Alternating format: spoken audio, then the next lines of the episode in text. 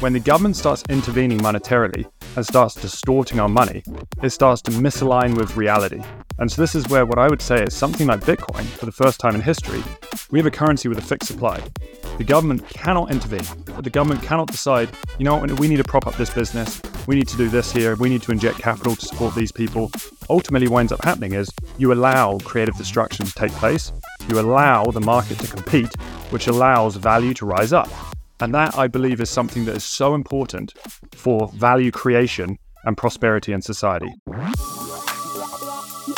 This is the Blue Collar Bitcoin Podcast, a show where average Joe firefighters explore the most important monetary technology of the 21st century. We talk Bitcoin, we talk finance, and we talk shit. Thanks for joining us here on BCB for another banger of an episode. Today we're joined by Seb Bunney, author of The Hidden Cost of Money. Seb has been on our podcast a whopping 11 times now. Daz and Seb joined us throughout our Bitcoin Basics series, and we could not ask for better assistance to elucidate the basics of Bitcoin. Seb himself is a special individual. He's intelligent, articulate, humble, and willing to absolutely sling with our sense of humor. I know I've said this in the past, but I feel strongly it's true. The combination of intelligence and humility is an absolute killer combo. Of course, the focus of this episode is his book. Dan and I have read and feel strongly that this is one of the finest books on the topic of money that we have read. We cannot recommend it highly enough. If you have a friend or relative that you've been trying to orange pill unsuccessfully, this book is the ticket. Seb manages to not mention the word Bitcoin until page 305. The reader has been good and prepped for a solution to the problems presented by that stage of the book. Basically, if Seb can't orange pill your friend, cut your losses and move on. Now, if you've already been accumulating Bitcoin and you are sitting on a stack, save yourself by grabbing a ColdCard Mark IV and get your Bitcoin off of the exchanges. The shiny new ETFs are in the wild, but that is a Bitcoin product not Bitcoin. If you're smart, you accumulate real Bitcoin and you get those seed words onto a ColdCard Mark IV, firewalled from all the threats of an internet connected computer. Don't pay 30 basis points to hold fake Bitcoin. Buy a ColdCard and custody the real thing.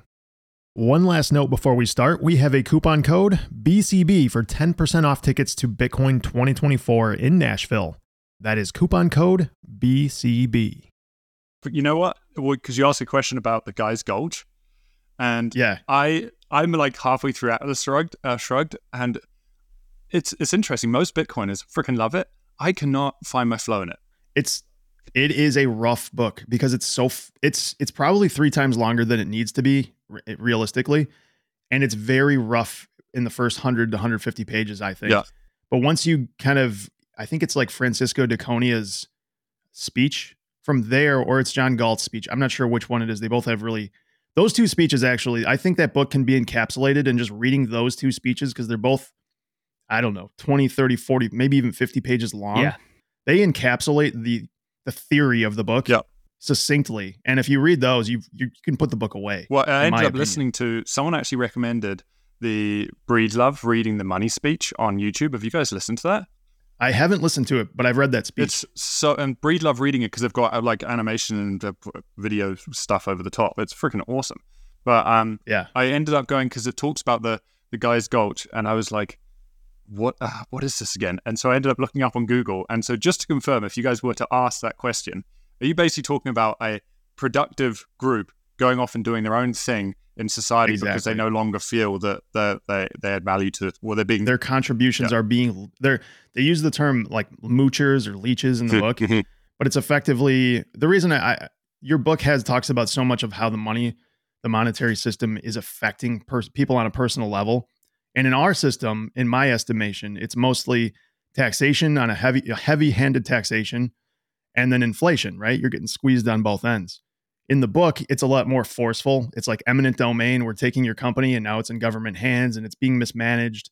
And these clowns who take over management have no idea how this company operates. So they start running it into the ground. Mm-hmm. And you start seeing, you know, railroad cars coming off tracks. You see a lot of infrastructure problems.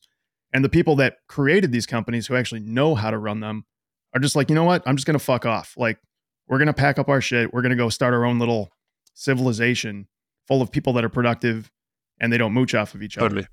And that's how I would describe the the book generally. Well, you know what?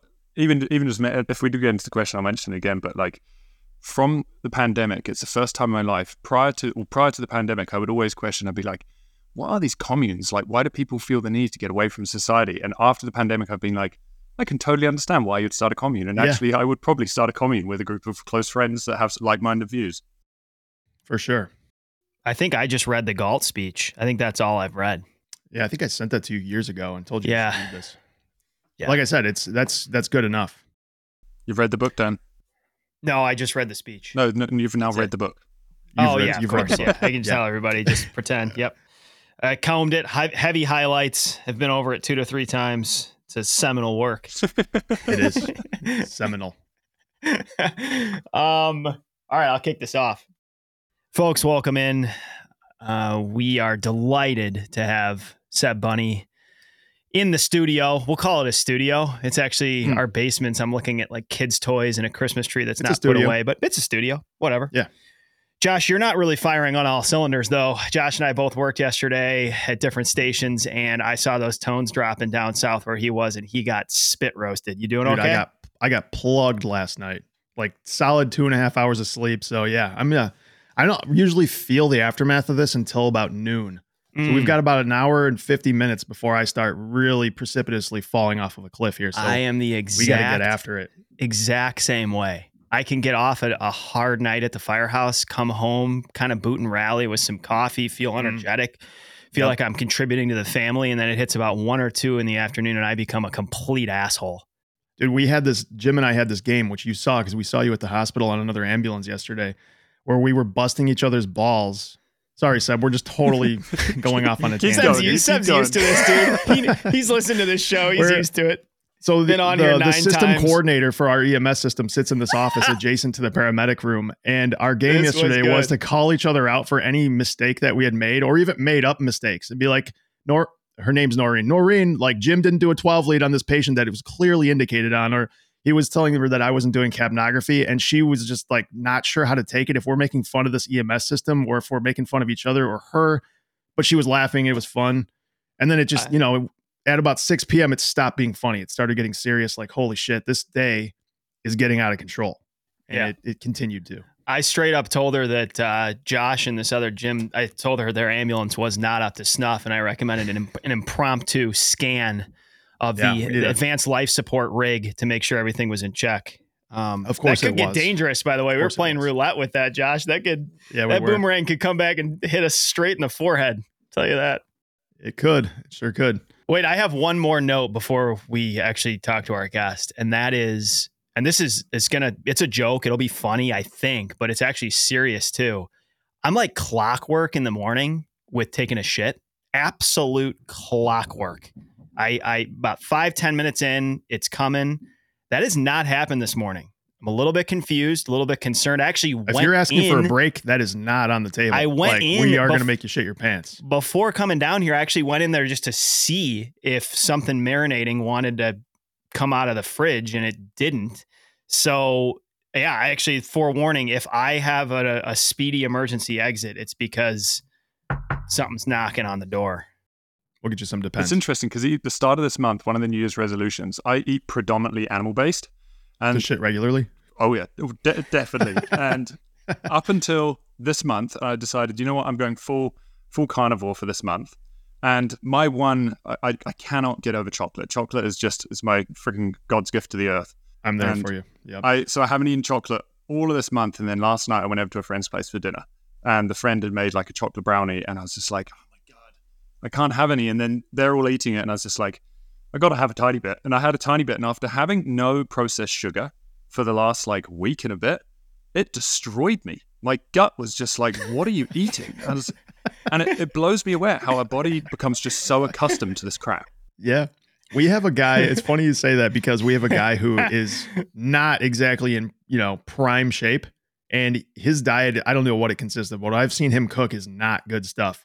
You feed him a salad and he's going to have a tummy ache threat. Like he cannot eat greens. He is so acclimated to eating garbage that you feed, Dan Dan knows exactly what I'm talking about here. You feed this guy like a salad, like a nice fresh light salad for lunch. His day is completely destroyed from salad. That's yeah, th- th- that's sad. This is a firefighter maneuver too. The old tummy ache uh, charade, where when people feed you things you don't like, you you you fake a tummy ache. You've seen it with other guys too, right, Josh? Yeah, oh yeah. we got a guy with a fake garlic allergy, and he you you can feed. He will powerhouse pizza. Okay, deep dish Chicago style pizza. The amount, the number of cloves in one of those things, Josh, we're probably in the It's seven to twelve clove range in a Mm. deep dish pizza. He it's will lasagna. he will powerhouse one of those pies. You put a little bit of like a Szechuan sauce that's got maybe half a clove in it into a stir fry. All of a sudden, guys got a tummy ache because of the garlic. So but he yeah, comes these are- over and he scopes out what you're cooking. I've been cooking and he comes in like looking for garlic and he'll leave and I'll just dump garlic in this thing just to like test him out. And he never has a problem with it when he doesn't know what's in there. So we know where that is. Oh, the old garlic is the worst. My my ex girlfriend years ago, her granddad used to be this this old dude that used to live in this tiny little shack on the side of the beach, and uh, used to have a shag rug that was like four inches thick. I, I don't know how he vacuums that thing. It was gross, but he used to eat garlic every single day, just raw garlic, because it was just like keeps the immune system strong. But his house freaking stunk. It was just Oh, yeah. disgusting. brutal, brutal. Yeah, we do have to get around to talking about uh, this amazing book that you've written, The Hidden Yeah. Cost of Money. And I keep telling people about it and confusing the the title of your book with Broken Money because the titles are, you know, Sorry, somewhat guys. similar. to both Sorry, money guys. in them. And well, I mean, I still think like high praise that you're in, you know, you're in the same ballpark as Lyn Alden. I wholeheartedly think this book is really, really well done. And the fact that you were able to avoid saying the word Bitcoin until last, I think it was page 305 before you ever mentioned it. Um, spectacular, my friend. Honestly, it, Really well done. It, it truly, truly means the world because I, I, I think your guys' insights and the value you contribute to the, uh, the community is just phenomenal. And so it, it means a lot. You guys took the time to give it a read. It really does. Dude, the compliments that Preston Pysh gave you were really incredible on his show. He made the same comparison Josh did. He said that I think he might have gone as far as to say his, his two favorite books of the year, two of his favorite books of the year were this and Broken Money. They're they have similarities, but in a lot of ways they are different. And I'm just I know you've done a lot of writing. Writing is not easy, and compiling a book that's this organized, well put together, and has a thesis that's cohesive, but also explores a lot of different angles. It is way easier said than done. H- hat tip, dude. It's Talk to us about the process of writing it. Yeah, how long did this thing take to get done from beginning to end? You think? it's it's a tough you- one sure you know. because a lot of it, the actual writing time I started it in November of 2022 and finished it in November of 2023. But that doesn't take into account one that I've probably got. I have like a, if you ever come over and I've shown Daz this and I've shown a few other friends this. I have this like note taking app that I use, and every single time I read a book, I take notes and I have this way of distilling down notes. So I have every single book that I've read in note form. Wait, what? Sorry to interrupt. What note taking app? Because I'm always interested in good ones. I've there's so many of them. oh man, Which one do you use? We I, will do a separate call with you guys, and I can show you this one if you want. And it's called Obsidian, and it's, it's just a free app that you can kind of download, and it uses just basic what are called Markdown files, which are basically just like a text file. So you can convert it between whether it's your laptop, whether it's your phone. But what is amazing about it is that you can start to the way I think about learning is that our brain, the human brain, is phenomenal at kind of piecing together random abstract ideas. It's phenomenal being creative and connecting dots between things, but it's not very good at remembering specific points of information or remembering the Hmm. dates of things or uh, this Right. little specific Especially fact. mine. And um, so what I try to do, there's this thing called um, building a second brain, and there's a guy called Tiago Forte that kind of started this whole idea. And the whole idea is basically to when you take notes, take notes on what interests you, and then distill those notes down into your into your own words. And what you start to do with this note taking app is you start to kind of build a structure of uh, like a scaffolding that supports your brain. So it takes off all of the facts, and then your brain can just go and piece together all these random ideas. And so I kind of started this around probably six or seven years ago and I now have about three, four hundred books of content, podcasts, like documentaries, you name it, that I've taken notes on. And it just allows you to, when I'm writing, I'll be like, okay, I think this pieces together with this, and then all I have to do is go into my note taking app and it's ordered like a library, like a Dewey Decimal System. I can find the topic and then I can find content to fill it in and content to back it up. So I have all that information from all of the books. So although the book took a year to write, the actual content is probably 10 years of content condensed into one year of writing. But what's also the one thing I mentioned in this, we were talking about it very, very briefly, Dan, about kind of the spirituality side of things. I actually don't really attribute the book to myself. I don't feel like I wrote it. And the reason why I say that is because it took me about two weeks to write 95% of the book, and I wrote it between the hours of like one o'clock and five o'clock in the morning.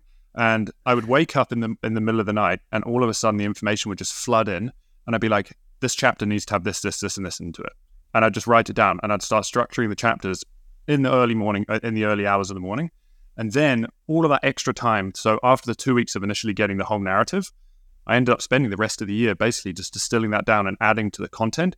But the whole narrative came to me. So I feel like I was tapping into the collective unconscious rather than tapping into my own mind. 1 in wow. 5 a.m. So then what did, did you go to sleep then? What was the order of play there? It would. It's interesting because there's, um, I think it's Picasso, uh, Picasso and Einstein. They realized that they were most creative and they were tapping into kind of this collective knowledge uh, when they were just waking up. And so what they would actually do is they would go to sleep, but they would hold a set of keys in their hand over a metal plate. And then as they fell asleep, they would drop the keys onto the metal plate, which would wake them back up into this creative state. And they would do this over yeah. and over and over again to come up with a lot of their ideas. And although I wasn't doing that, what I thought was fascinating is my dog for a, that two week period had a stomach ache and basically was shitting all over the rug. So every like freaking two hours of the night, she'd wake me up. I'd have to go put her outside. And then I'd be like, that, chapter one, Chapter that sounds two. a lot more like the nights Dan and I experienced between 1 and 5 a.m. at the firehouse. People shitting on the rug.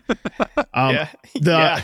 What you just said is interesting because I was reading something about Nikola Tesla the other day, and the ideas he had, some of the most ingenious inventions, would come to him almost as an image, at least the way he described it in, uh, I believe, what is an autobiography by him. Like in, entire schematics would just appear in his mind. He had like a photographic memory and they would be fleeting. So he would have to get this stuff down quickly. And most of them, if not all of them, worked exactly as they appeared in his mind after they were, you know, compiled together to be the machines that he designed. There is something very spiritual, you know, quasi spiritual about the way a lot of people have these uh, reverences. You know, is it? It's, a, it's interesting about the way the human mind works. The subconscious kind of just pruning through all these things, and then it kind of coalesces into exactly what you were looking for at the right time. Is it or you know at two o'clock in the morning? Gromen told us when he was on here too that it's similar for him. A lot of his ideas come to him wicked early in the morning, and he'll exit the bedroom, and his wife will be like, "Where the heck are you going?" He's going downstairs to write it. I don't know what he said, three, four a.m. For me, it's inconvenient when I think my best. The two spots that I seriously feel that I am the most creative are driving a vehicle, listening to good music, and on runs outside. Both areas are terrible for note taking.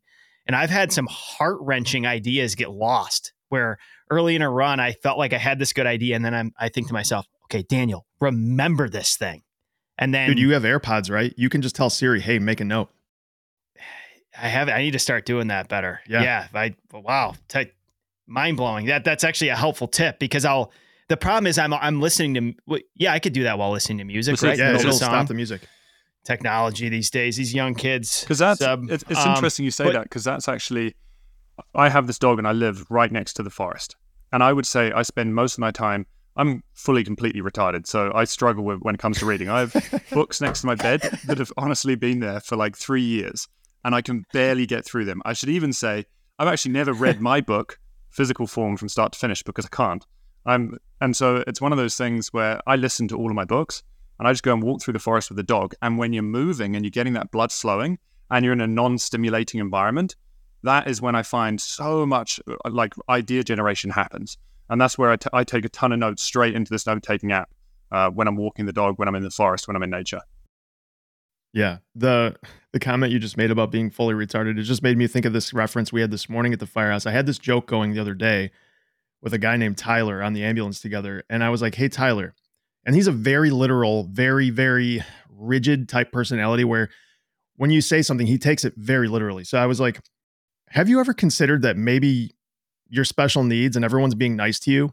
And he's like, yes, yes, I've considered that. like, no pause. No, like it, it's almost like the movie Shutter Island when like he's just being cordoned around by somebody who's like, you know, helping him out. Like, this is a pretend world you're living in, but you don't realize it, and everyone else is just kind of curtailing the world to you. Like, yeah, I've had that thought. It's like, well, that that was ruminating firmly upstairs. Oh yeah, it's not that idea you were just introduced to. All right, here's my first question about the book, and take it wherever you want it. There's tons of time spent in and around Bitcoin talking about the history of money. You spend some time in your book, kind of briefly going through it. What aspect of the history of money and value transfer do you think is most misunderstood? And let's go two categories. First, by the general populace, you can hit that quickly, but then maybe second, by Bitcoiners themselves. What stood out to you distilling some of this, talking about monetary history? You know what? It's a tough one because I think there's so many different characteristics that do make a difference. But if I was to distill it down to one characteristic that makes the most difference, it would be a predictable supply. And a predictable supply, I say that because the moment we start intervening, we start to dilute the signals of the world around us and we it impairs our ability to make important decisions. And so I'll give you an example. One of the things I talk about, and I talk about this in chapter two, is why intervention basically begets intervention and why intervention just does not work altogether.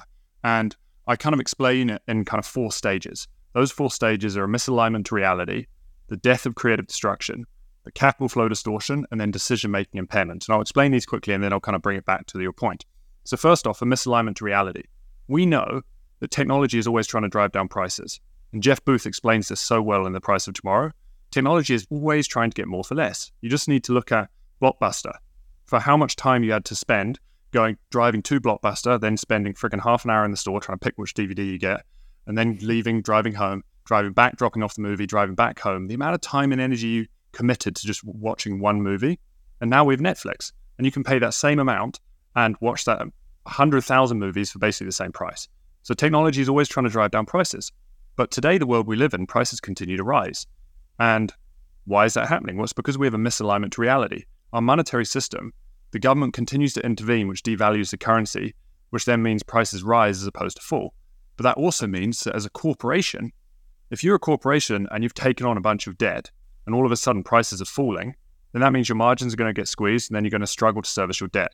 And that leads to insolvency, breakdown. So that leads us to the next stage, the death of creative destruction.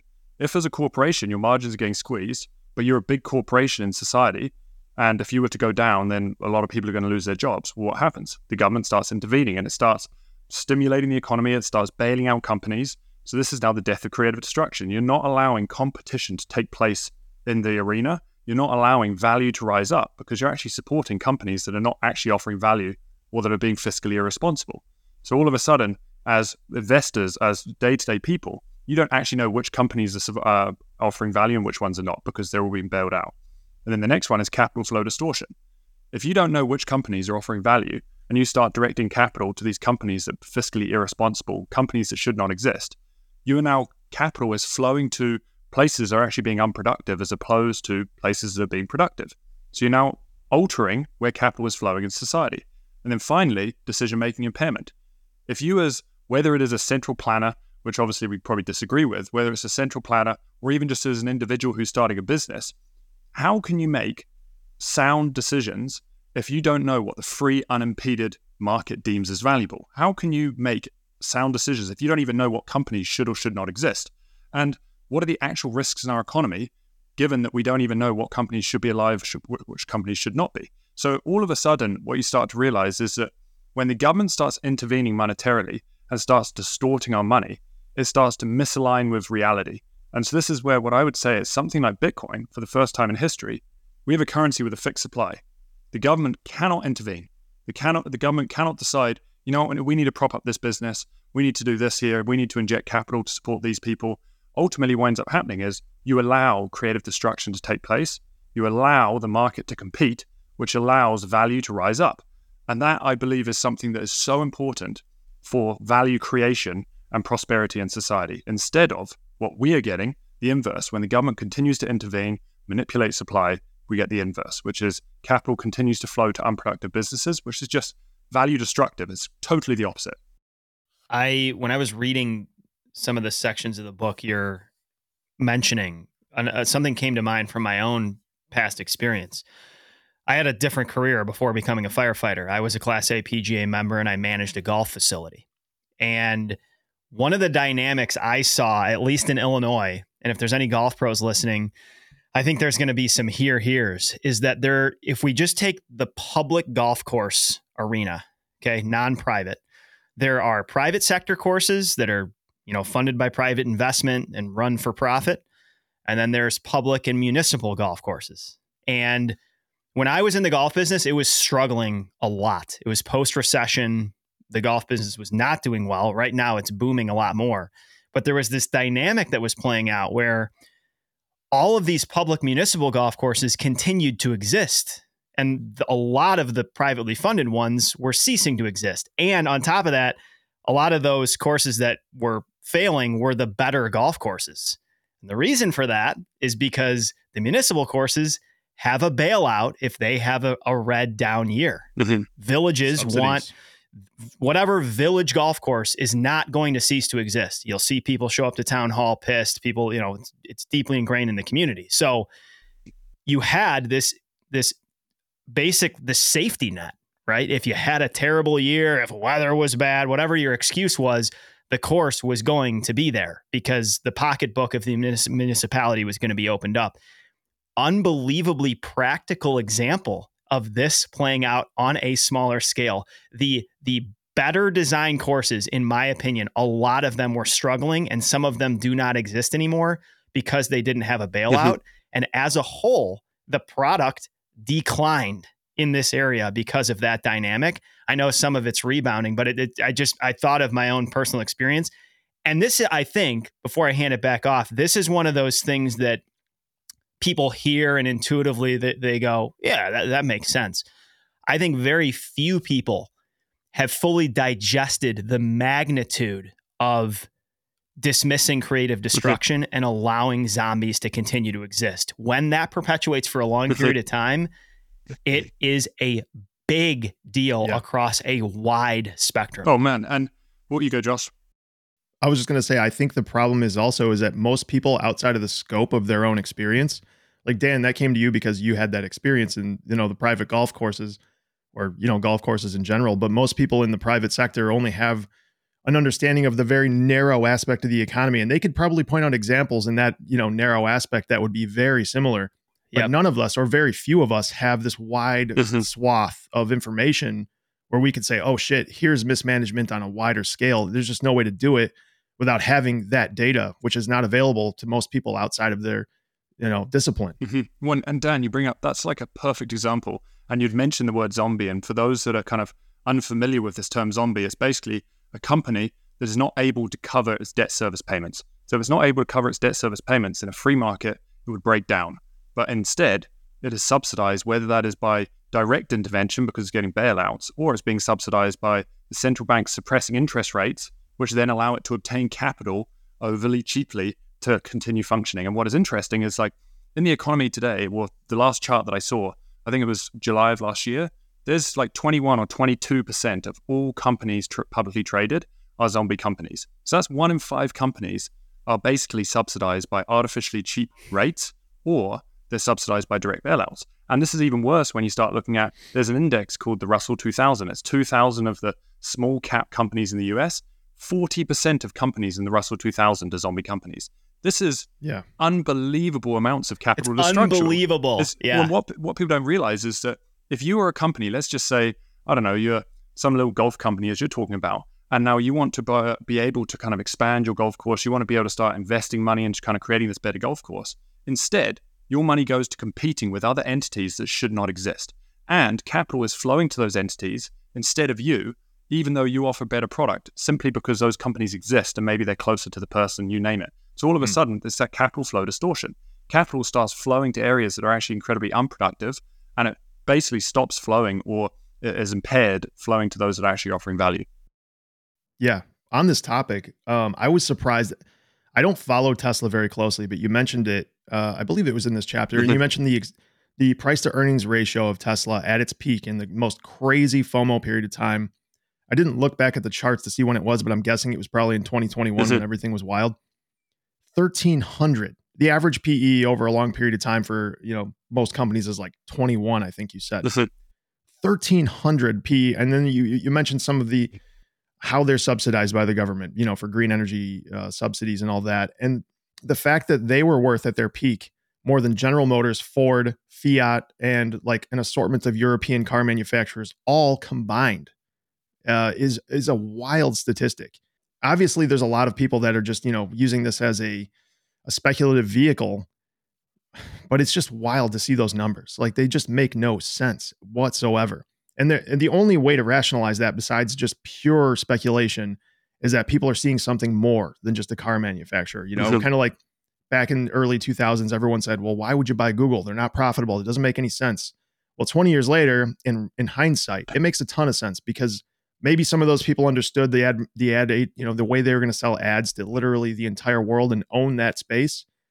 But there was no guarantee, you know, um, unless there's something Tesla's producing, unless, you know, Optimus, the robot, is going to take over and we're going to be having it mow our lawns. I don't know how in the world anyone's valuing this thing and just another example of a company that's way outside the bounds of what should be rational. And I think a point that's worth addressing is that this, back to sort of the monetary history idea, this is a really new or relatively new phenomena that this amount of intervention is allowed for. Like eh, to go higher level, fiat, as we've said many times on this show, full frontal fiat, mm-hmm. as we'll call our current system here, with zero tether to anything fixed, is an experiment. It has not mm-hmm. gone on in its current form for all that long. And both of you, both your book and Lyn's book, do a decent job of highlighting like why that is. The world needed instant settlement. Right. As the digital age ushered in, we needed instantaneous lightning fast settlement. And that ushered in a centralizing force without accountability. And so this is experiments are fragile. Things that are being tried out are not as robust as stuff that has really stood the, stood the test of time. And when you zoom out beyond just your lifetime, you realize this is fairly novel. And here comes here comes a creature that is calling the bluff to a large extent on this experiment that is enabling all of these ripples of mm-hmm. fragility through our economic systems, as we just highlighted with really significant capital flow destruction and a lot of other things you've talked about in your book. But I, I, think I think if I was to answer the question of like what's most misunderstood about our monetary system right now by most people, it's how new this model really is. Mm-hmm. No, I think you make a really good point. And what is also interesting is you take just take Warren Buffett for instance. Warren Buffett, obviously, everyone knows who Warren Buffett is, is one of the best performing investors of all time. But if you actually look at in the last 20 years, kind of since the 2000 tech boom, he's actually largely underperformed the market. And the reason why is from the 70s down, which it was for, on the 70s onwards, he basically had a high interest rate market, which when we've got high interest rates, all of a sudden value flows to those that are actually creating value. You'll notice yes. that if you are a tech company, if you're a growth company that's not turning a profit, it's incredibly hard to survive in this type of environment because all of a sudden you've got to service these debt payments, but you don't actually have capital coming in. And the inverse is true. When interest rates are suppressed, which is arguably what we've had since the, over the last 20 years, we've had the opposite market, and Warren Buffett has struggled. In, in, in this type of environment, value suffers. And instead, capital goes towards all of these growth, these tech companies, because these companies are able to borrow cheaply and extend their runway before they're actually offering value to society. But the problem is, we know that 90% of startups fail. So if 90% of startups fail, and you are then allowing this company to prolong its inevitable decline, prolong its inevitable decline, you are destroying trillions of dollars of capital in society. And we see this across like Theranos, or you look at WeWork, or like any of these huge, huge multi billion dollar companies that have just basically gone into the ether. Mm. 90% of startups fail. Yeah, that's a high number, but that's how evolution goes down my friends. If animals don't get devoured, eaten, and starved to death out in the wild, there's going to be a lot of invasive species. And we're, we're seeing that. So how do when we want to bring this closer to home as well, like people want to understand, like this sounds maybe far away for a lot of people talking about zombie companies and Tesla being overvalued from subsidiary or mm-hmm. subsidies and all that. But how does this affect the common everyday person in their everyday life? So when this money is manipulated in the way that it is, and when it's a fiat system that has never existed for the period of time that it is at this point. Mm-hmm. So one of the examples I give in the book that I think really blew my mind, and we saw this in real time, is the small business and the individual. So in Canada, during the pandemic, we had this thing called the CERB. It's the Canadian Emergency Response Benefit. And if you had, I think it was something like if you'd seen your income decline 10% because of the pandemic, you are entitled to payments of $2,000 a month. And so that, that equates to $24,000 a year. Well, if you look at the tax records, you start to realize that 30% of the population earn under $25,000 a year. So if 30% of the population earn under $25,000 a year, and they can all of a sudden get $24,000 a year without working, what does that incentivize? Hmm. It incentivizes people to freaking stop working. It incentivizes people to give up and work because they can sit on the couch, watch Netflix, and end up pulling in basically the same amount of income. So all of a sudden, we saw an absolute decimation of small businesses because nobody could find any employment. No one was incentivized to work. And so all of the local small businesses here, they had labor uh, labor signs in their, or looking for labor signs up in their windows. We saw countless companies on Craigslist looking for jobs, uh, were looking for uh, employees. And we just saw an absolute decimation of the small business market. And at the same time, you also saw this entitlement start growing in these individuals that have been able to sit back and work. And now they're looking for this perfect job to pop up. And so you end up with this you're now completely altering the dynamic of the workforce, completely impairing the small businesses, which are something like 80% of the, the 70, 80% of the jobs market, just because you've intervened because you think you're doing what is right. But intervention begets intervention. It creates a lot of these symptoms in society that we're seeing. Yeah, you in terms of you talk some about unseen costs, right? A lot of people are so we have boiled boiled frogs right now, unaware of the environment that they're in. For the uninitiated, what are you hinting at when you talk about unseen costs of our current monetary system? And, and let's make this very household, for sure, individual type uh, type so exploration. One of the things when it comes to money is I think it's really easy to get into the big, more financial conversation, the macroeconomic conversation, and we struggle to actually look at it on just a personal level, on a social level. And so throughout yes. the book, through, there's a bunch of different chapters, and each chapter I dive into a different subject. But first off, you can even just look at it on a behavior level. And I think it's really important to discuss money on a behavior level. And in the book, I basically just uh, I touch on uh, three, uh, what is it, four different, uh, three different um, kind of subjects at which it impacts us. And the first one is our time preference. And for those that are not kind of down the Bitcoin rabbit hole and are familiar with time preference, you can think of it as do we have a high time preference where we're just servicing immediate needs? We're looking to meet instant gratification, whatever it is in our immediate vicinity? Or do we have a low time preference where we're looking to the future? We're looking to build stability, prosperity. How can I set myself up and my family for the future? And what is interesting is when money is worth less over time because governments continue to intervene, what does that do? Does it incentivize us to save? No. It doesn't incentivize us to save, it incentivizes us to consume and spend in this present moment because our purchasing power is its maximum in this present moment. So it's now shifting our time preference towards higher and higher and higher time preference, servicing immediate needs, as opposed to when you've got something like Bitcoin, where purchasing power is increasing over time, the inverse is true. All of a sudden, you're incentivized to save. If you're incentivized to save instead of consume, now you start looking long term. You start thinking about, okay, if I'm saving, my purchasing power is going to increase. What can I do for my family? What can I do for my community? And so that is mm. huge. So you can start to see how it's altering behavior. And then the next one is compassion and altruism.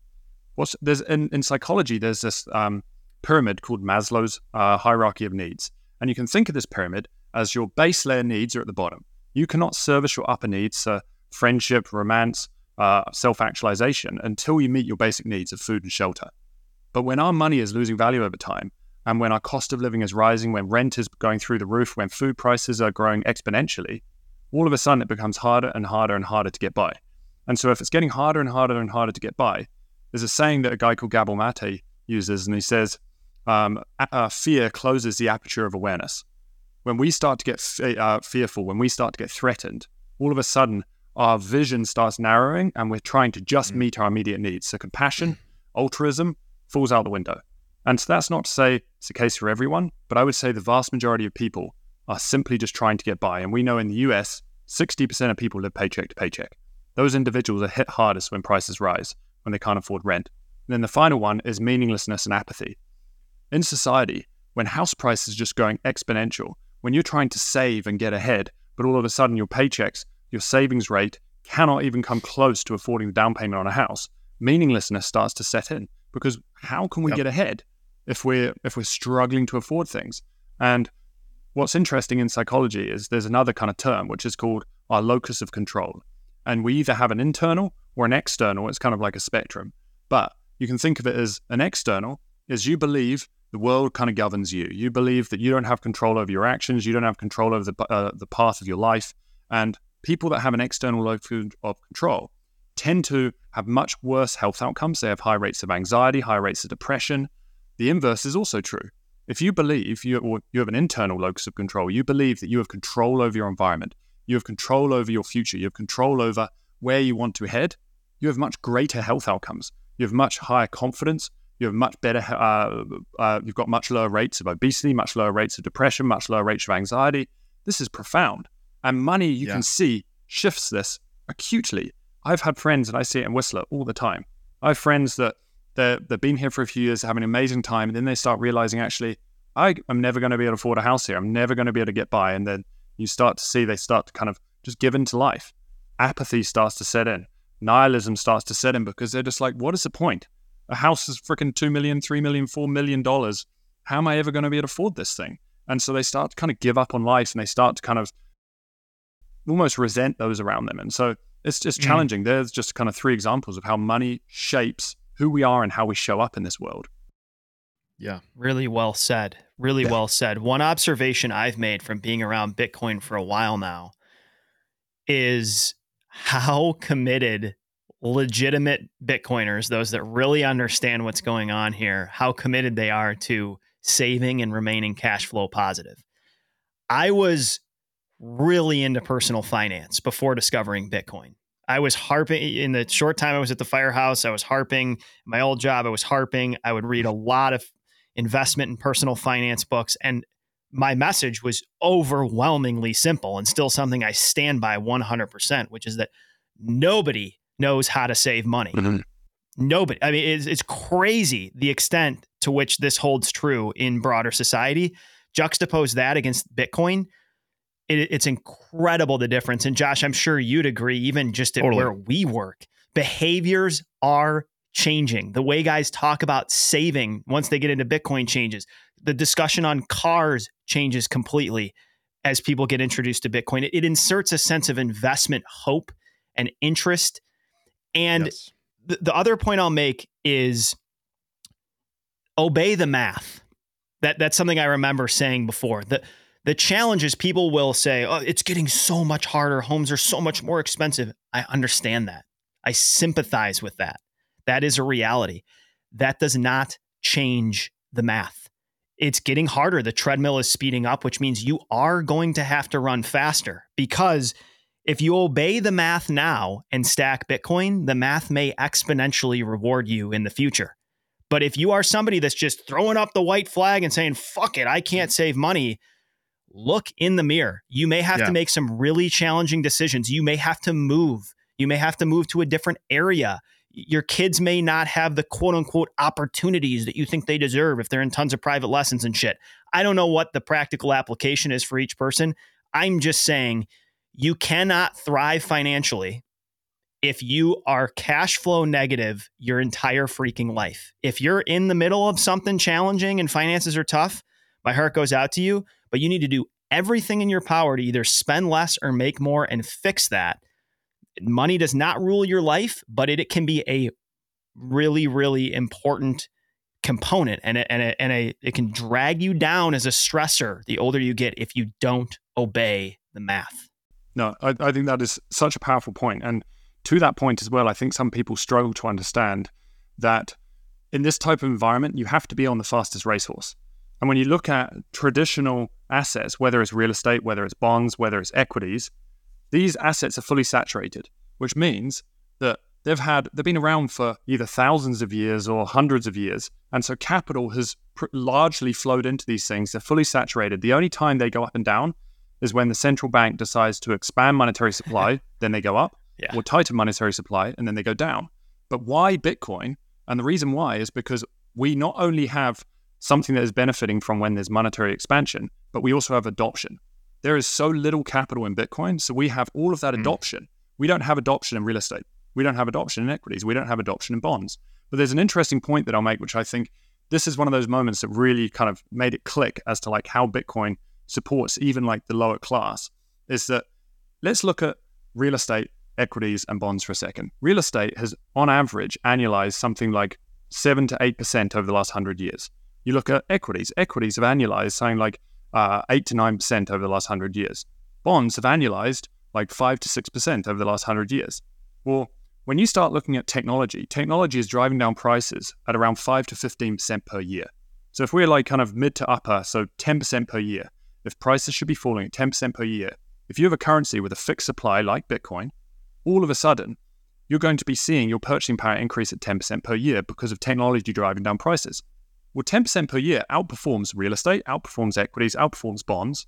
So all of a sudden, all of this capital, which is in these assets purely as an inflation hedge, people are funneling into these assets to try and get away from currency debasement. If Bitcoin was a world reserve currency, a lot of that capital would suddenly move back into Bitcoin. Well, how much capital are we talking? Well, the bond market has something like $300 trillion of capital locked in it. The equity market has something like $150, 170 trillion dollars. The real estate market, again, has something like 300 trillion dollars of capital.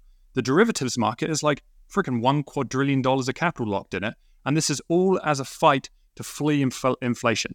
And what is interesting is if you have a currency which just incentivizes saving because it's benefiting from deflation, you're now incentivized to simply save in the currency. So I would say a large portion of that capital would flood out of these multi, multi trillion dollar assets into Bitcoin, which is worth like what, $700 billion? Like we're talking about something, it can go up exponentially from here. And I'm not saying this is like a Bitcoin's price target, more as in just highlighting why Bitcoin has potential to outperform most asset classes and why if if we were to see this world happen, why house prices would actually fall. Because most of the time, where I live here in Whistler, 60% of houses sit empty. And the reason why is because people are simply just putting capital and holding them in real estate because money no longer acts as a store of value. And I think that is profound mm. because houses should be a hell of yeah. a lot cheaper than they are.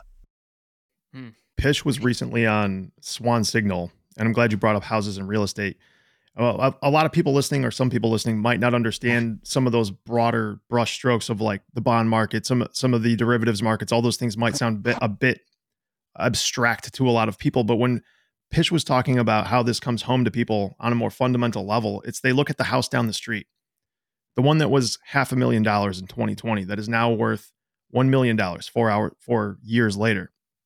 If you denominated that house in Bitcoin in 2020 it was say 70 mm-hmm. something Bitcoin. You redenominate that house in Bitcoin today, and you're looking at far less. Or we're talking like 30% of that. So like 20 something Bitcoin for that same house.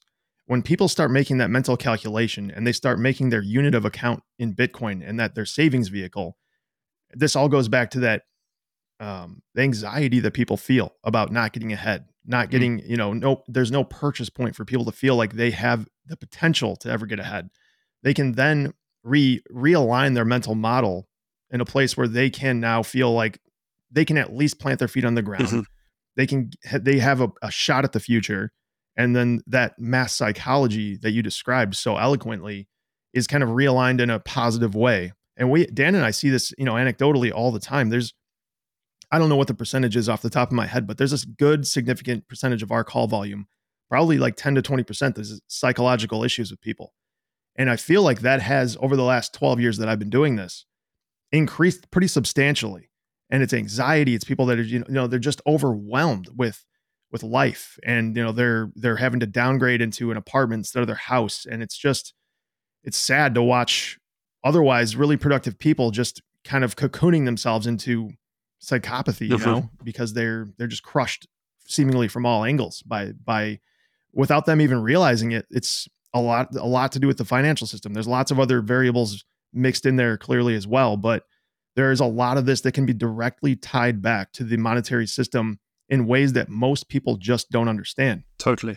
I was talking to uh, one of the guys I work with who he's he's in his mid 30s. He's a millennial, but he's just one of those millennials that's more boomer than millennial. And the, the the idea of Bitcoin came up at the coffee table the other morning, And he's like, I just don't understand it. He's like, it's a Ponzi scheme. I put money on the table, you put money on the table, then you take some off. And I was like, dude, it's way too like we don't have enough time because he, he was leaving for me to really try to break this down. But the problem is, is you just don't understand money. Like that's the fundamental problem is that you don't Yeah. understand money. And Yep. until you have a better understanding of money, explaining why this is not a Ponzi scheme to you is really difficult. You know, I gave him the quick like it's uncensorable. People in countries that could be censoring their transactions, that kind of stuff, but that doesn't move people in the first world at all. You could tell that, you know, glassy-eyed look like I don't give a fuck, man. No, Zelle works. But it's it's the understanding of money, why our money has been so perversed over the last 50 years and even longer than that, really. But that fundamental understanding, which your book does such a good job of enumerating and walking you through in so many different angles that somebody anybody reading this book if they there is an angle for them in here somewhere when you're working your way through it Yeah. I, I also think it hits on just the scarcity dynamic. Like Yeah. when I asked you that question earlier in the in the show, Seb, you just said this thing's fucking really scarce and it's not gonna change. and and I know that sounds really number stupid. go up I know that sounds really stupid, but a workable monetary solution that meets monetary velocity needs can't change and is absolutely fixed in supply is an absolute crocodile. This thing is going nowhere. What crocs have been around for thousands of years, right? They're like some of the oldest animals. They don't give a fuck. millions They breed like hell. They're all over the goddamn place. They're eating kids at Disney. they eat each other. They don't give a fuck. And and I'm telling you, this thing is a crocodile no matter which way you spin it. I mean, it, and there's so many ways it could go from global reserve asset to just huge asset, but you just can't Huge wish this thing away. at And and I seriously bark about this nonstop on here, but it's worth saying again because I know a lot of our listeners aren't here that often. Price is the great teacher, guys. It's it sounds awesome and cool that Josh is proselytizing at the kitchen table, and we've done plenty of that, and we've roped some people in. But for a lot of people, they're just going to have to see the number go through the roof for their curiosity to come back, and then you can you can tell them what's up. And you know what? Like it, it gets overused, but I just abs- I think the the analogy is perfect, which is money is a form of measurement, and the reality is we shouldn't be trying to change the measurement when things don't line up. It's kind of like building a friggin' house. If you need a six foot piece of lumber and you've got a five foot piece of lumber, you don't just regrade the five foot to now it's being six foot because your your house is going to be structurally unsound. It's going to not be built properly. And so I think that this is what's happening in our current monetary system. We're using money as a form of measurement but then we're going and changing the measurement every single time to meet our needs. Whereas when you have a fixed supply of 21 million, you have a sound measurement that actually relates to society. It allows us to actually build structurally. Yeah, carpenters are going to use that. yeah imagine as if the like the if the laws of physics were not set and you couldn't design anything you know? Like you couldn't depend on aerodynamics actually being a thing tomorrow. So boeing's not going to be able to design these airplanes that the doors fall off of you know with oh yeah. Anyway that was a, that's an aside but i'm gonna we're gonna get to that eventually. But i want to go really cool let's do a spin move here and get to the four stages of economic ruin that you outline in this book because there's a parallel to another four stages of ruin that I discovered in the last week that I want to I want to get around to once you describe these. Well, so we, we jumped into them briefly at the start, those four kind of stages, which were the misalignment reality. So, as people know, we- we naturally, when technology is trying to drive down prices and we have a debt based system, we're going to have the government continue to intervene. And that leads to that death of creative destruction, you end up kind of impairing businesses to actually kind of compete on a level playing field because some are receiving subsidies, some are receiving bailouts, which then kind of alters that capital flow distortion. Money starts flowing towards unproductive businesses. And then finally, the decision making impairment. How can we make accurate decisions in a world where we don't even know what should be surviving what shouldn't be surviving? But what is interesting is that the problem that I find with our current interventionistic approach is that interventionism begets interventionism. And that basically means hmm. that when we have a socialist government, when we have an interventionistic government that wants to continue stepping in and propping up society and it starts taking on debt, the person who's next in line, it doesn't matter if they're left, right leaning, whether they're Republican, Democrat, whether they're Labour, Conservative, they also have to either prop up the debt, they have to continue stepping in, or else the system collapses. And so the thing that's really challenging about this is that I believe, to be 100% honest, we don't really have a democracy. They're always going to just continue to intervene.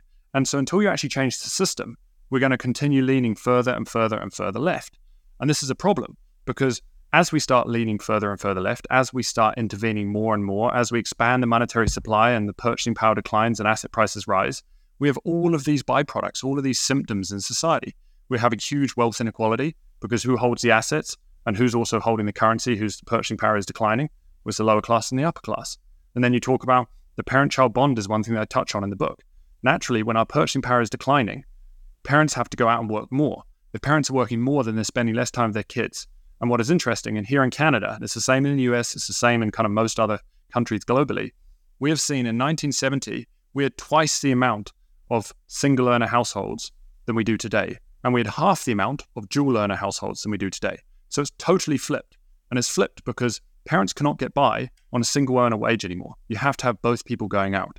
And then you also see it on an environmental standpoint. When money is worth less over time because the government continues to intervene, we're incentivized to consume. And if we're consuming, we only have a finite amount of resources globally. And so the problem is yeah. we're pillaging these resources from this land because we're incentivized to consume. The inverse is true on something like Bitcoin. When you have a fixed supply that's increasing in purchasing power, you're now incentivized to save. So you're very conscious about where you direct your capital. If you're very conscious about where you direct your capital, then all of a sudden there's going to be a lot less capital flooding towards businesses that are not offering value. Not only that, but the quality of product tends to rise because if there's less capital going towards business, businesses have to compete. Businesses have to compete, you have to outperform, quality starts to rise. So you start with all of these positive shifts in society when you actually just realign the incentives in society. And so I would say when we start intervening, it leads to these four stages of economic ruin misalignment to reality, death of creative destruction, capital flow distortion, and decision making impairment. And this is why intervention doesn't work.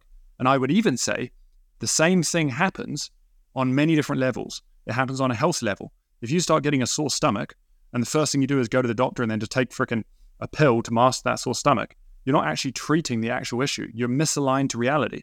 You're only masking the symptom.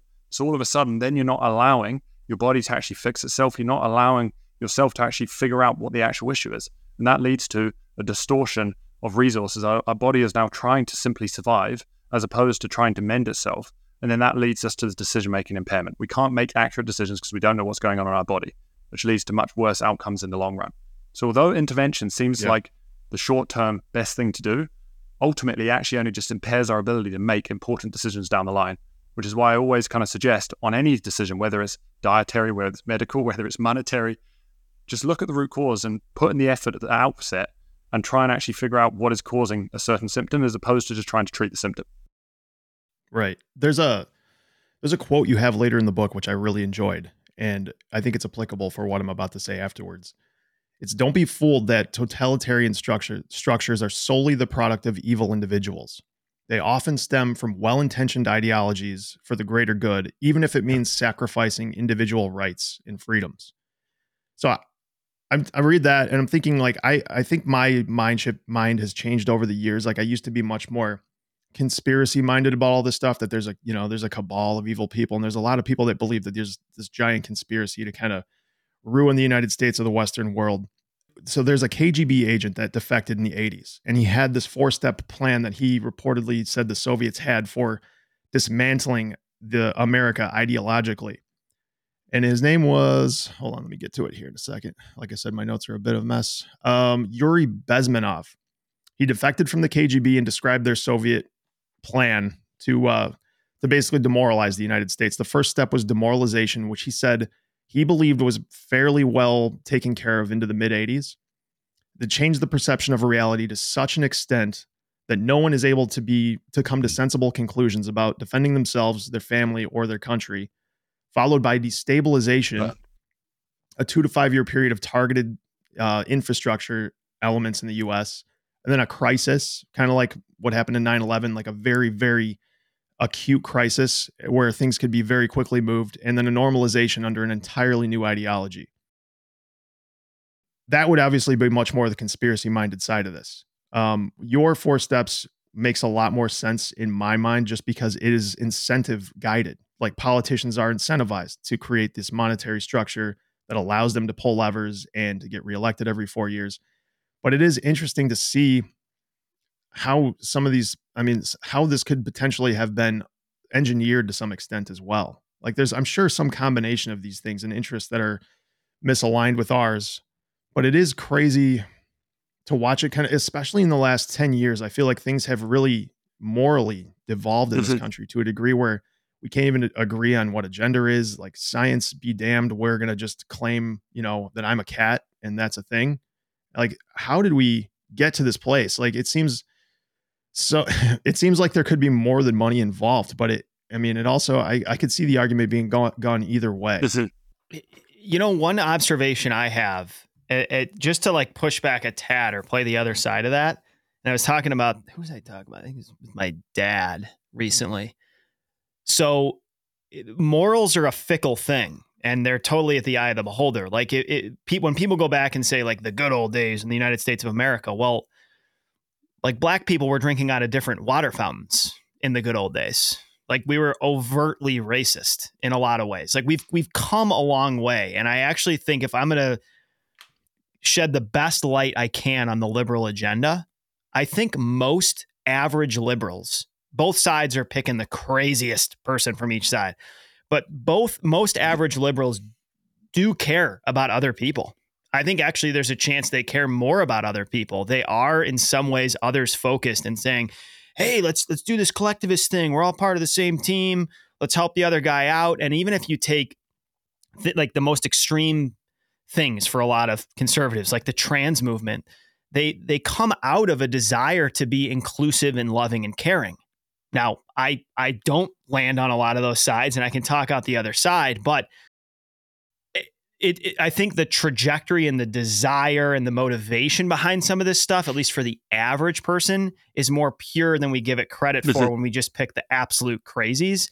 The problem is, if we're to think higher level, a lot of this is just unworkable and eventually destructive. I mean, like eh, eh, we would all agree. You talk about intervention begetting intervention, socialism begetting socialism. The idea of being generous and giving someone something is awesome, but when that gets on a wide enough, broad enough scale, it creates such incentive dysfunction that it really unwinds society. And so that's where I think we just have to get back to brass tacks and nuts and bolts and say this incentives rule the world. And when the incentives get a lot uh, misaligned and when people become unmotivated and when zombies are allowed to persist for long periods of time and creative destruction isn't allowed, a lot of the things you've hit in this book, it leads to long term more and more destruction. The fires get bigger, the pain gets more dramatic. And it really feels like we're kind of at that tipping point. is There was a lot of different ideas coming out there, but it, it's very clear that this money is a huge deal and the money is currently broken. And I think whether people like it or not, it is about to change dramatically because, just because of how broken it is. No, and I think both you guys make phenomenal points. And it's so challenging because ultimately we can't prove whether it's one or the other. And I think it is some culmination of the two. But if there's one quote, and I think we've mentioned this on our Bitcoin Basics series, it's the Ross Stevens rules over rulers. Like, I wholeheartedly believe that we need a system built on rules instead of rulers because what ends up happening is it realigns those incentives. The reason why we fall into, I would argue, one of the major reasons why we fall into a lot of the the more controlling, totalitarian, authoritarian structures that we see in society is because when we have a debt based system, naturally, we're now incentivized to intervene. If we've got companies that are too big to fail, if they start failing and it starts bringing down society, and all of a sudden you're going to be out of a job, what are you going to do? You're going to start bailing out those companies. So as you start bailing out those companies, you end up impairing, as we talked about, the four stages of economic ruin. You start impairing creative destruction. You start distorting capital flows. You start uh, impeding your uh, ability to make decisions. So all of a sudden, society starts breaking down. And then you start having all of these byproducts popping up left, right, and center, all of these symptoms to a misaligned monetary system.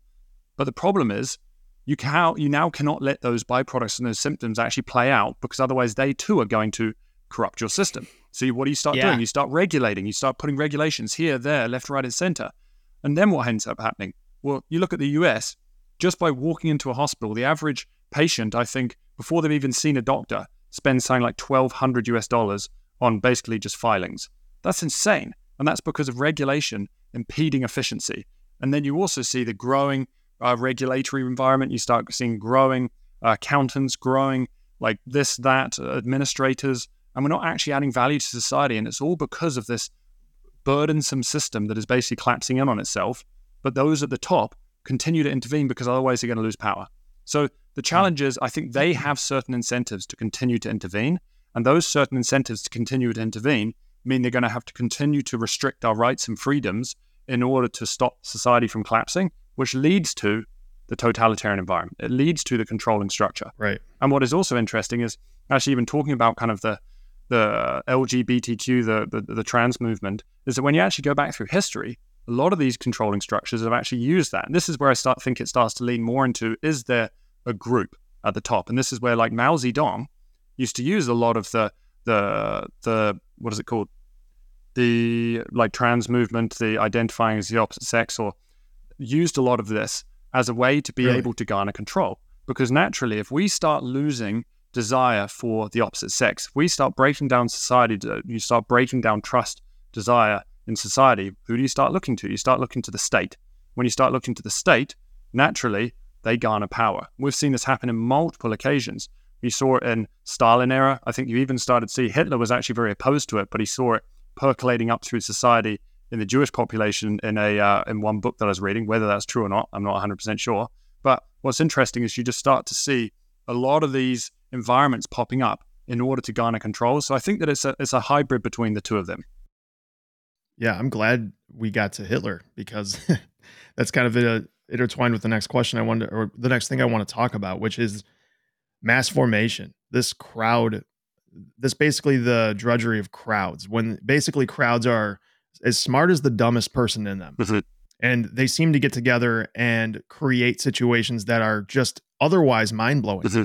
Like I remember learning about what Hitler did to the Jews during the mm-hmm. Holocaust and wondering how could that ever happen? And obviously that would never happen again. But then having lived through COVID, I remember talking to one of my good friends at the peak of it saying, I get it now. I understand how a civilization or a group of people can be so twisted that they could somehow convince themselves or rationalize to themselves that we all need to, you know, form an alliance against this minority group of people and do things to them that otherwise in a normal climate would seem absolutely irrational and crazy. I mean, we were we were like it felt like 6 months away from putting people that didn't get vaccinated in ovens at one point. Like people were ta- people were talking about not allowing these people in ICU beds. People were talking about not admitting them to hospitals, not giving, giving them surgeries, like literally taking away human rights for people that just didn't agree with taking a vaccination that they didn't believe had enough testing done to be safe. Give us a little bit of an insight into how this kind of crowd mentality works um, in general, because it, sure. it is an interesting psychological experiment. Or So there's a book experiment. when when it's interesting because a lot of this only came to me during the pandemic when actually you started to experience this firsthand. yeah, we all did. It's and it's mind blowing because I think that we often believe that we're this constantly improving society, and you look back and you're like, oh, that's from the dark ages. That happened hundreds, thousands of years ago. That would never happen today. Uh, we would never dip witches in water anymore and drown them to make sure they weren't witches. It's it's insane. And then you actually see it starting to play out, and you're just like, what is happening? And half the population have blinders on. And so there's a guy called Mattias Desmet who kind of became quite famous during the pandemic because he was a professor of psychology at Ghent University in, in Belgium, I believe. And he wrote a book called The Psychology of Totalitarianism. He's kind of the foremost expert on totalitarianism in society. And he discusses that in all totalitarian environments from his research, there's kind of four stages that are present. And so the first stage is you have to go through a period of me- uh, loneliness. People have to feel alone. People have to feel like they don't have that collaboration, that support from others, th- those relationships. And when if they start feeling alone, well, naturally, there's stage two, there's meaninglessness. If they're feeling alone and they're feeling like they're not a productive asset of society, they're not contributing, then all of a sudden meaninglessness starts to set in. And then from there, you get to condition three, which is widespread free floating anxiety. If they don't understand why they're feeling anxious, why they're feeling depressed, why they're not contributing to society, it doesn't make sense, then free floating anxiety uh, kind of starts to kind of set in. And free floating anxiety is different from fixed anxiety. Fixed anxiety is, let's say you break up with your girlfriend, you have a fixed reason, you have an, you have something you can identify this anxiety with. Free floating anxiety is when it just seems very abstract. You don't really know why you're feeling the way you're feeling. And then lastly, that leads to condition four or stage four, which is aggression and frustration. When you've got this loneliness, you've got meaninglessness, you've got widespread free floating anxiety, then aggression and frustration, and you want to kind of take it out. And basically, what he says in the book, if I kind of quote him, he says, if under the aforementioned circumstances a suggestive story is spread through the mass media that indicates an object of anxiety and at the same time offers a strategy to deal with the object of anxiety, there is a real chance that all the free floating anxiety will attach itself to this object and there'll be a broad social support for the implementation of the strategy to control the object of anxiety. So all of a sudden, you start to see the general population will latch onto any story that supposedly is the reason why they're feeling all of these things. But what is interesting, and this is what I talk about in the book, is I think he's missing one stage. And I think that stage is condition zero. Where you wear a mask in your car by yourself? that that is yeah, that's stage five. I, uh, by the way, I've been I've been staring I've been staring. Sorry, I didn't people. want to derail you, Seb. You were about to say something important, and I just completely derailed Wait, it with a dumb it. joke. No, that's it. You Okay, perfect. the other the other day, I stopped at a light and I just said, "I'm normally not that confrontational, but I I I literally lo- just looked at this lady, and I was like, I like kind of pushed my head forward like a turtle and was, "What are you doing?" You're alone in your vehicle wearing a fucking mask. God, these people are just. Have you seen uh, this video of this guy swimming in this pool? Have you seen this? He's swimming in the pool. I don't think there's another person in the pool, and he's got a mask on, swimming in a pool, and you're just like, what is going? You just hope he chokes to death on it. what is going on? I mean, it's literal Secretly. brain. It's a little brainwashing. Totally. It, it, and the interesting thing from is. our vantage point is we're around this stuff a ton as medics. I mean, especially this time of year, Josh, it's it's crazy. Every other Dude, call, the hospital had a nine hour wait yesterday. Nine, nine hours. yeah, yeah anyway. it's upper respiratory galore. We do wear masks on purpose because we're paramedics. We understand how things spread. We we take precautions where necessary. We're around it all the time.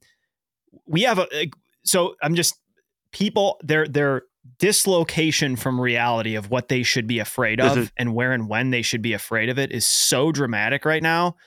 Mostly my reaction is just laughing, slight annoyance, but other times like this is sad. This is a product of several years of brainwashing to where people are uh, they they literally just want to be little cucks in their cars with the fucking blue mask on their nose. It makes them feel nice. secure. I appreciate the fact that they identify themselves for us though because I can immediately know that that person is a complete moron. Like if you're doing that, you have such a weak mental constitution that you're just going to unveil it for everybody to know immediately. Like that's convenient for me to know, so let's I can free, avoid let's that. Free car. some people from bondage. If you are yeah. alone in an environment, you don't need a mask. You can take off free that mask. Yourself. If you're driving your car, you. listening to this right now, wearing a mask, just jerk the wheel. you know, to play devil's advocate, if I'm to play devil's advocate, it's and I'm not supporting the mask do not support the mask. It's more as when our monetary environment is so poor, where our cost of living is slowly going up, we have less and less time to rationally think about what we're actually freaking doing. And this is this is why these environments come about. Is I was going to mention just before you stepped in there, Josh, there is a condition zero, and that condition zero is a broken monetary environment.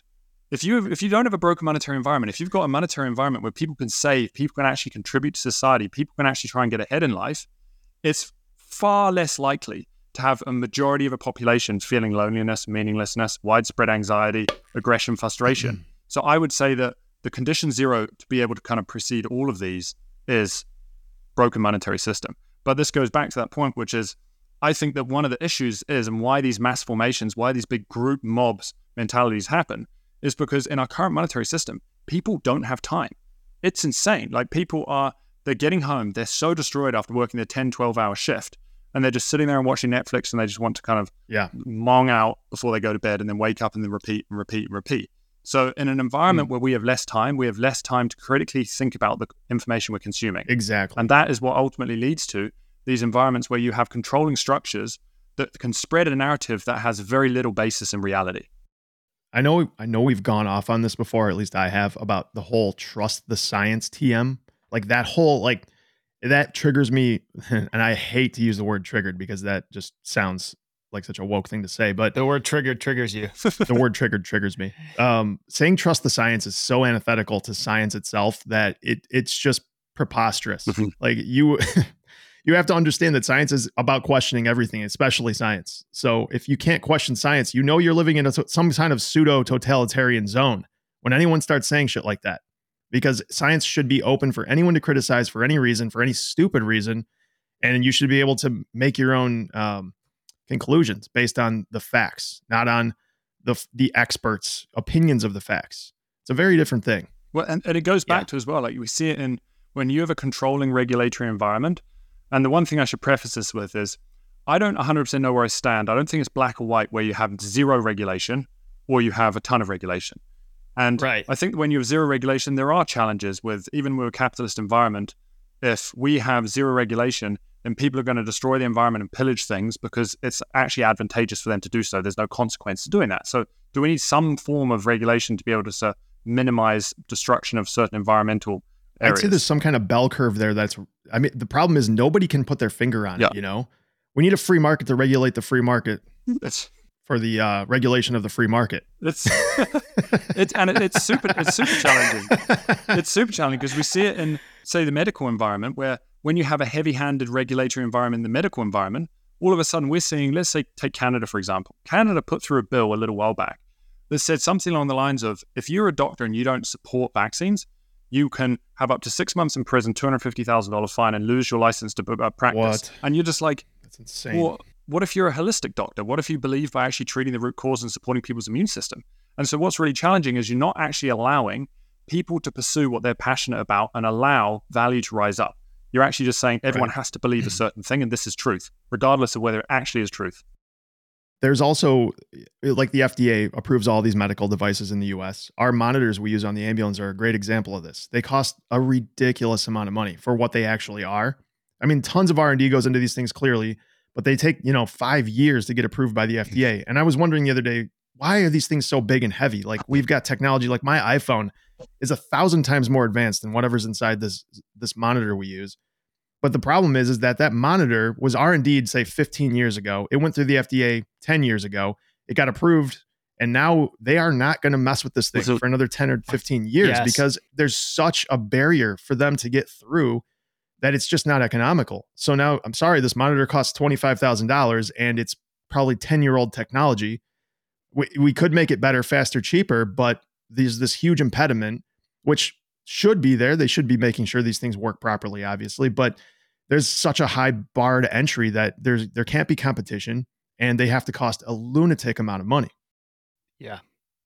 Seb, to your point a second ago about regulation, the older and, and hopefully wiser I get, the, the more I have realized that that the truth or whatever that word means almost always lies somewhere in a gray zone it, of at least partial. Truth, There's not the truth. truth; it's your truth. exactly, which I actually think is got some legs to it for sure. because I, I think to say that it, this is truth in general and just to whip that out is kind of like saying trust the science. Like truth in itself is an unbelievably loaded word.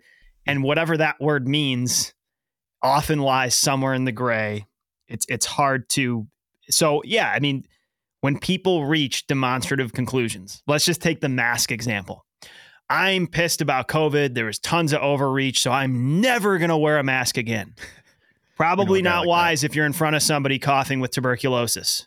You know what I mean? So it's like, folks, let's start to realize that extremes are easy to latch onto. The handles are robust and tacky. You can get your hand on there and it makes you feel real secure on the wild train that is life.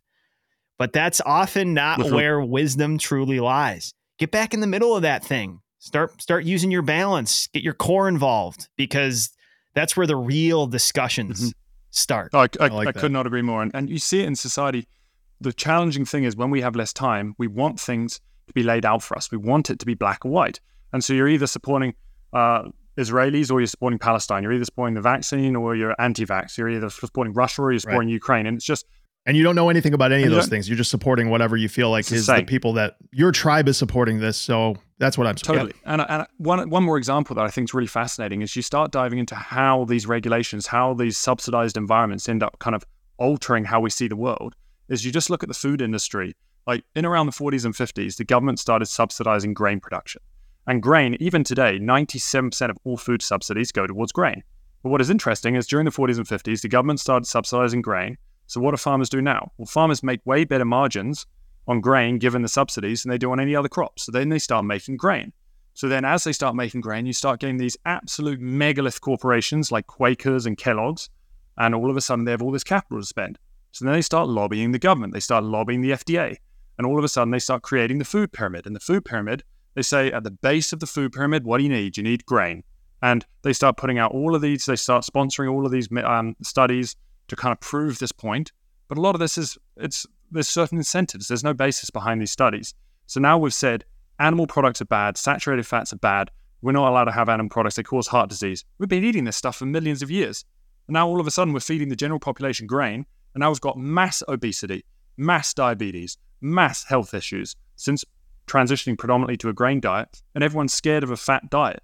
And everyone's got all these fat free diets. And you realize that all of these subsidies basically created these corporations that allowed them to lobby government to change how we perceive the world with no real basis or factual kind of standing. And, and I think that people don't understand at the root of many of these things is money. It is a broken monetary system that is allowing regulatory environments to slowly creep across society.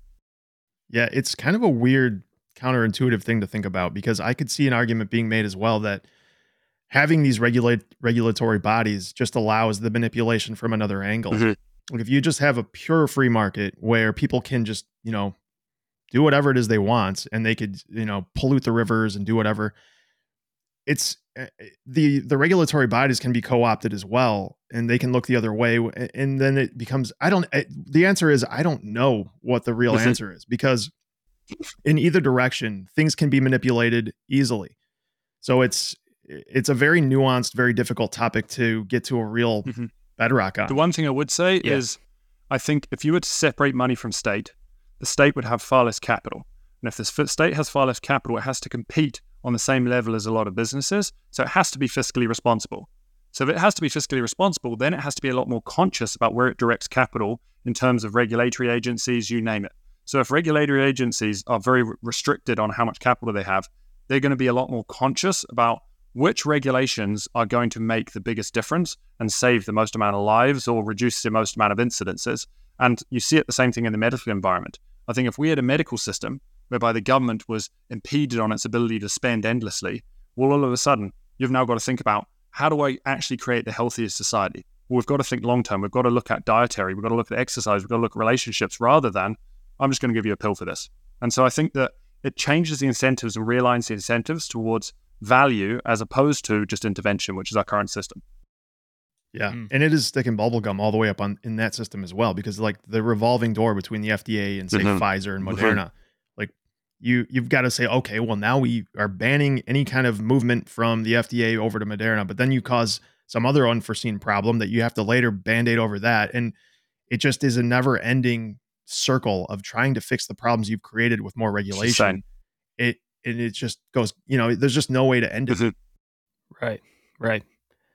There's a lot more I want to get to, but I say we wrap this. We're 120 in and it's been outstanding and we're going to we're going to have you and Daz on again here soon.